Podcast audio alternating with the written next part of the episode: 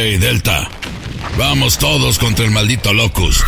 Esto es Jefe Final, el podcast de videojuegos que te mantendrá enterado de todo con Julio Vélez.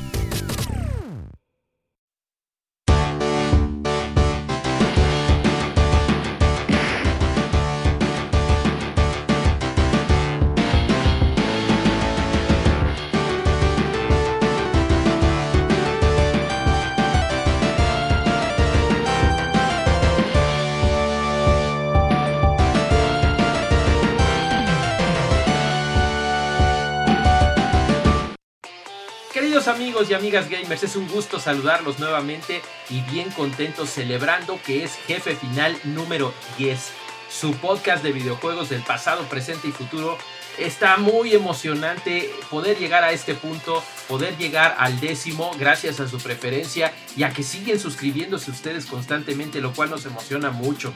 Estamos en Spotify, estamos en Apple, estamos en Google, los podcasts correspondientes y cada 15 días tenemos un programa nuevo. Podemos hablar de muchas cosas en cuanto a videojuegos y con su preferencia y siguiéndome en Twitter, ahí en arroba Julio Vélez, hemos retroalimentado muy bien lo que les gusta, lo que no les gusta, las reseñas que les gustaría escuchar y mil cosas más. Y bueno, estamos el décimo programa y es como que un número clave para hablar de puras cosas de 10, puras cosas de 5 estrellas. Y lo primero pues es esta gran noticia que esperamos que cuando salga el juego, por supuesto, sea también un videojuego de 5 estrellas o de 10 de calificación de puntuación. Y estamos hablando de Star Wars Squadrons. Estamos muy emocionados por este anuncio de Electronic Arts que se había hecho el leak por ahí, la filtración hace algunos meses, algo que se llamaba Star Wars eh, Project Maverick hasta parecía como que era una referencia curiosa a lo que era la película en la que van a estrenar, la de Top Gun Maverick. Salió ese banner en PlayStation Store, después desapareció y hace algunos días apareció en la tienda de Xbox algo que se llamaba Star Wars Squadrons. Entonces todos se sacaron de onda, lo quitaron de repente, pero Internet nunca olvida y entonces empezó a propagar un arte impresionante donde dos pilotos, uno de la Alianza y otro del Imperio Galáctico, estaban espalda a espalda, lo cual nos hizo pensar en un nuevo videojuego de Electronic Arts dedicado al combate espacial. Finalmente Electronic Arts torció las manitas y dijo, bueno, ahí les va el tráiler y hasta había un conteo regresivo, estábamos todos los Warsis bien emocionados y finalmente lo vimos. Sí, se trata de un videojuego de combate espacial. No sabemos si vaya a ser el mismo motor. Bueno, el Frostbite quizás sí lo sea porque es el motor estandarte de Electronic Arts. Pero como no está siendo desarrollado por DICE, no podríamos pensar en el motor o en el sistema de juego de, de Squadrons, de Battle Squadrons sino en otra cosa. Lo está desarrollando Motive Studios y este primer tráiler muestra que son eh, dogfights en el espacio, en el aire, cuando se trata, por ejemplo, de los halcones de las nieves. Y definitivamente va a jugar un papel importantísimo si tú escoges ser parte del Imperio Galáctico o ser parte de la Alianza Rebelde. Algo que nos emociona mucho es que los eventos van a ser posteriores a Return of the Jedi ya lo que son las batallas y las escaramuzas posteriores, porque recuerden que la batalla de la luna de Endor no fue el final final, sino que todavía hubo más eventos como se indica en The Force Awakens, en la película Star Wars 7, pero va a estar más inclinado a la trilogía clásica con personajes, naves y todo lo que tiene que ver que a la trilogía origen o a la tan polémica trilogía posterior. Vamos a ver qué tal se pone. Estamos muy ansiosos. Este videojuego se va a estrenar para Xbox One, para PlayStation 4 y para PC el 2 de octubre de 2020. Eso nos hace pensar que tal vez haya un cross-platform generation, lo que es que salte un título de una plataforma a otra y quizás veamos una adaptación por ahí para Xbox Series X y para PlayStation 5. Por lo pronto estamos muy emocionados porque se ve que es un juego de gran calidad y el tiempo que lleva Motive desarrollándolo podría ser signo de un gran sucesor de el que hasta se nos pone la piel chinita solo de pronunciar Rogue Squadron uno de los mejores videojuegos de combate espacial, no solo de Star Wars, sino de toda la historia de los videojuegos. Vamos a ver cómo se desarrollan las cosas. Por lo pronto, apunten en sus calendarios, calendarios, ya lo dije como grosso, en sus calendarios Star Wars Squadrons, disponible el 2 de octubre para Xbox One, PlayStation 4 y PC. Vámonos con lo siguiente. Come, come,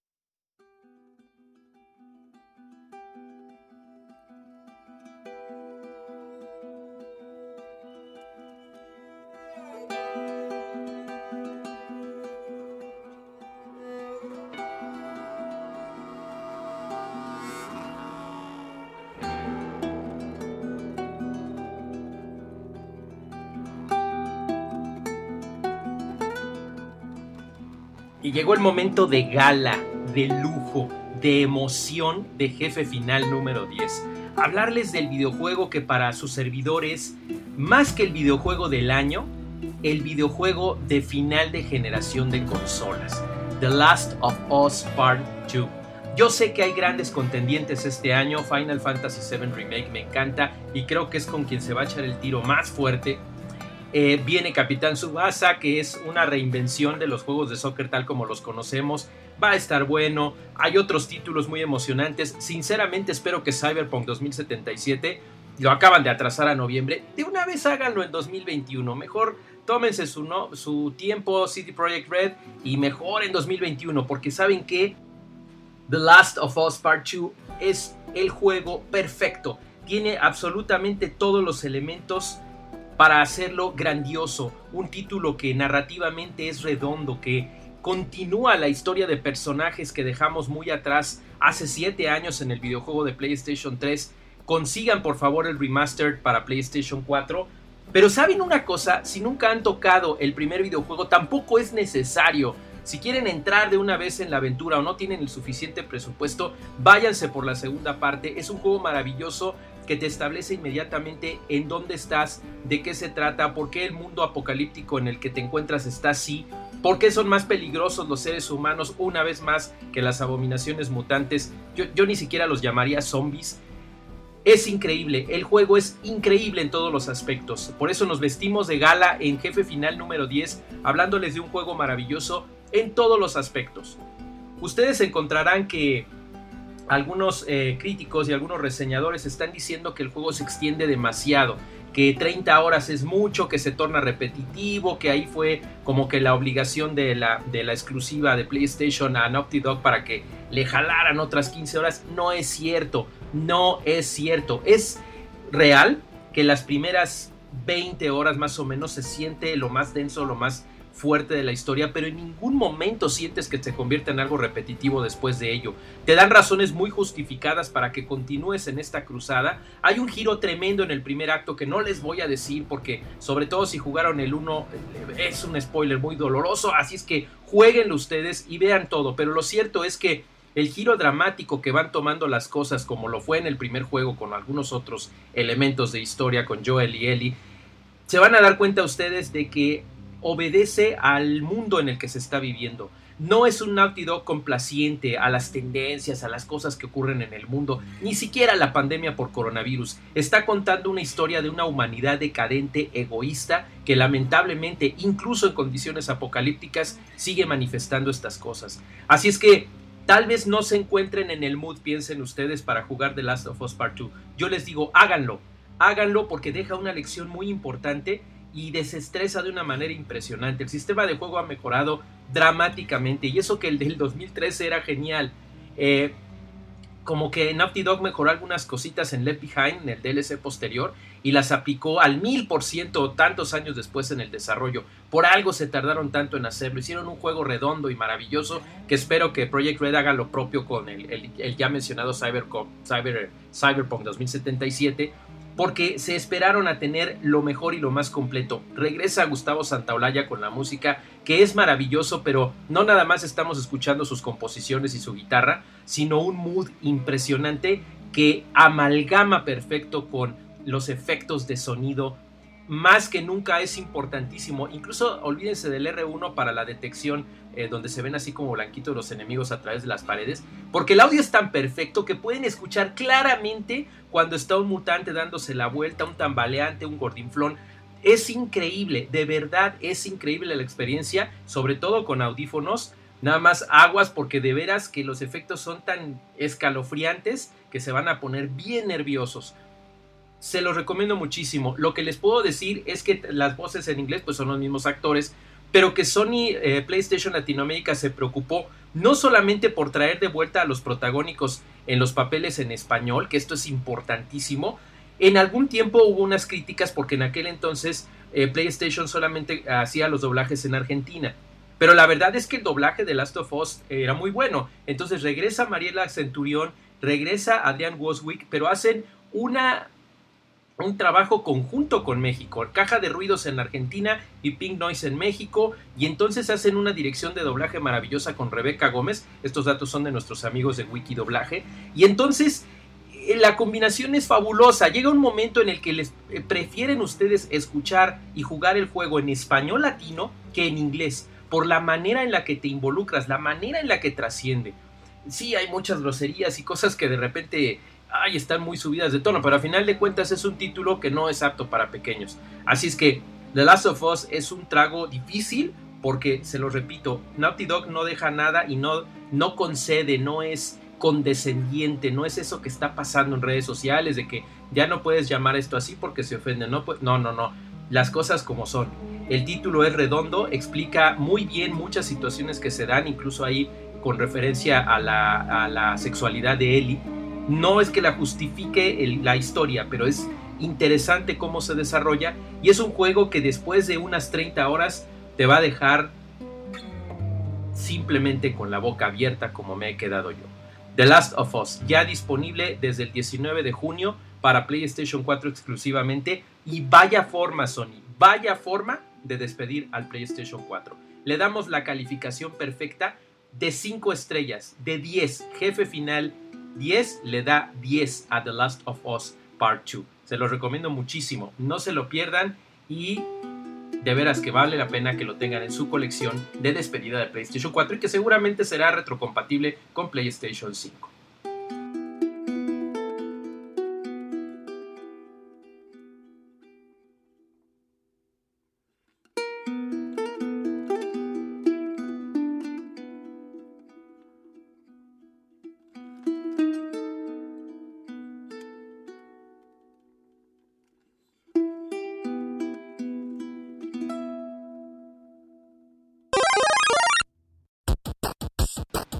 Bueno, vamos a cerrar con algo muy emocionante y muy divertido, más que nada muy me estuvieron preguntando muy amablemente en Twitter, acuérdense que me pueden seguir ahí, preguntarme, decirles qué les pareció, qué no les pareció de jefe final, en arroba Julio Vélez. Ahí en Twitter me dijeron, oye, recomiéndanos algo ahorita para la pandemia, para estar encerrados. Es más, igual y cuando estén escuchando esto ya no hay pandemia, pero sigue siendo una excelente idea para pasar el rato en familia, el fin de semana, la noche de viernes, el sabadito de reventón.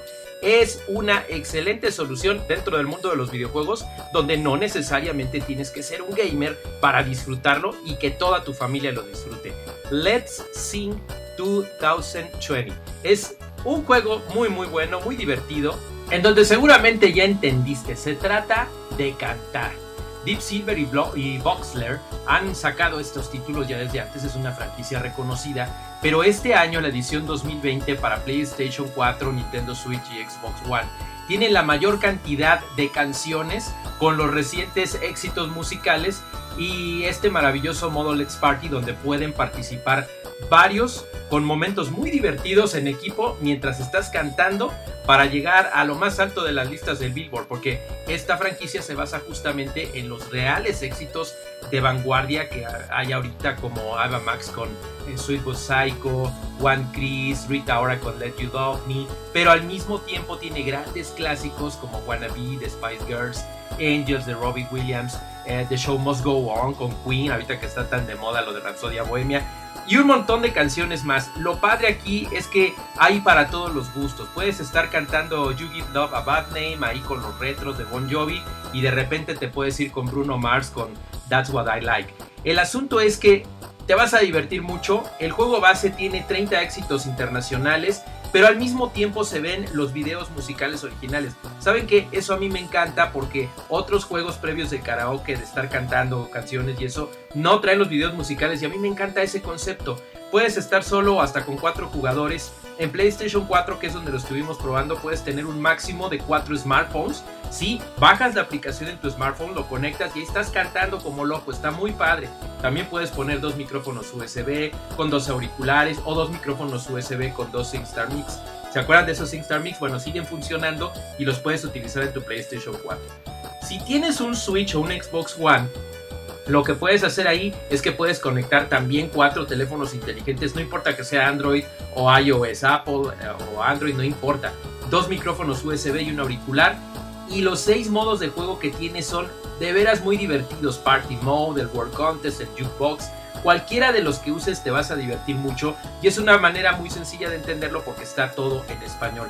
La interfaz como que no es muy amable con el que no es gamer, pero tampoco está imposible. ¿eh? Te sientas, le agarras, le lees bien y ya le vas agarrando porque está en español todos los menús y todo.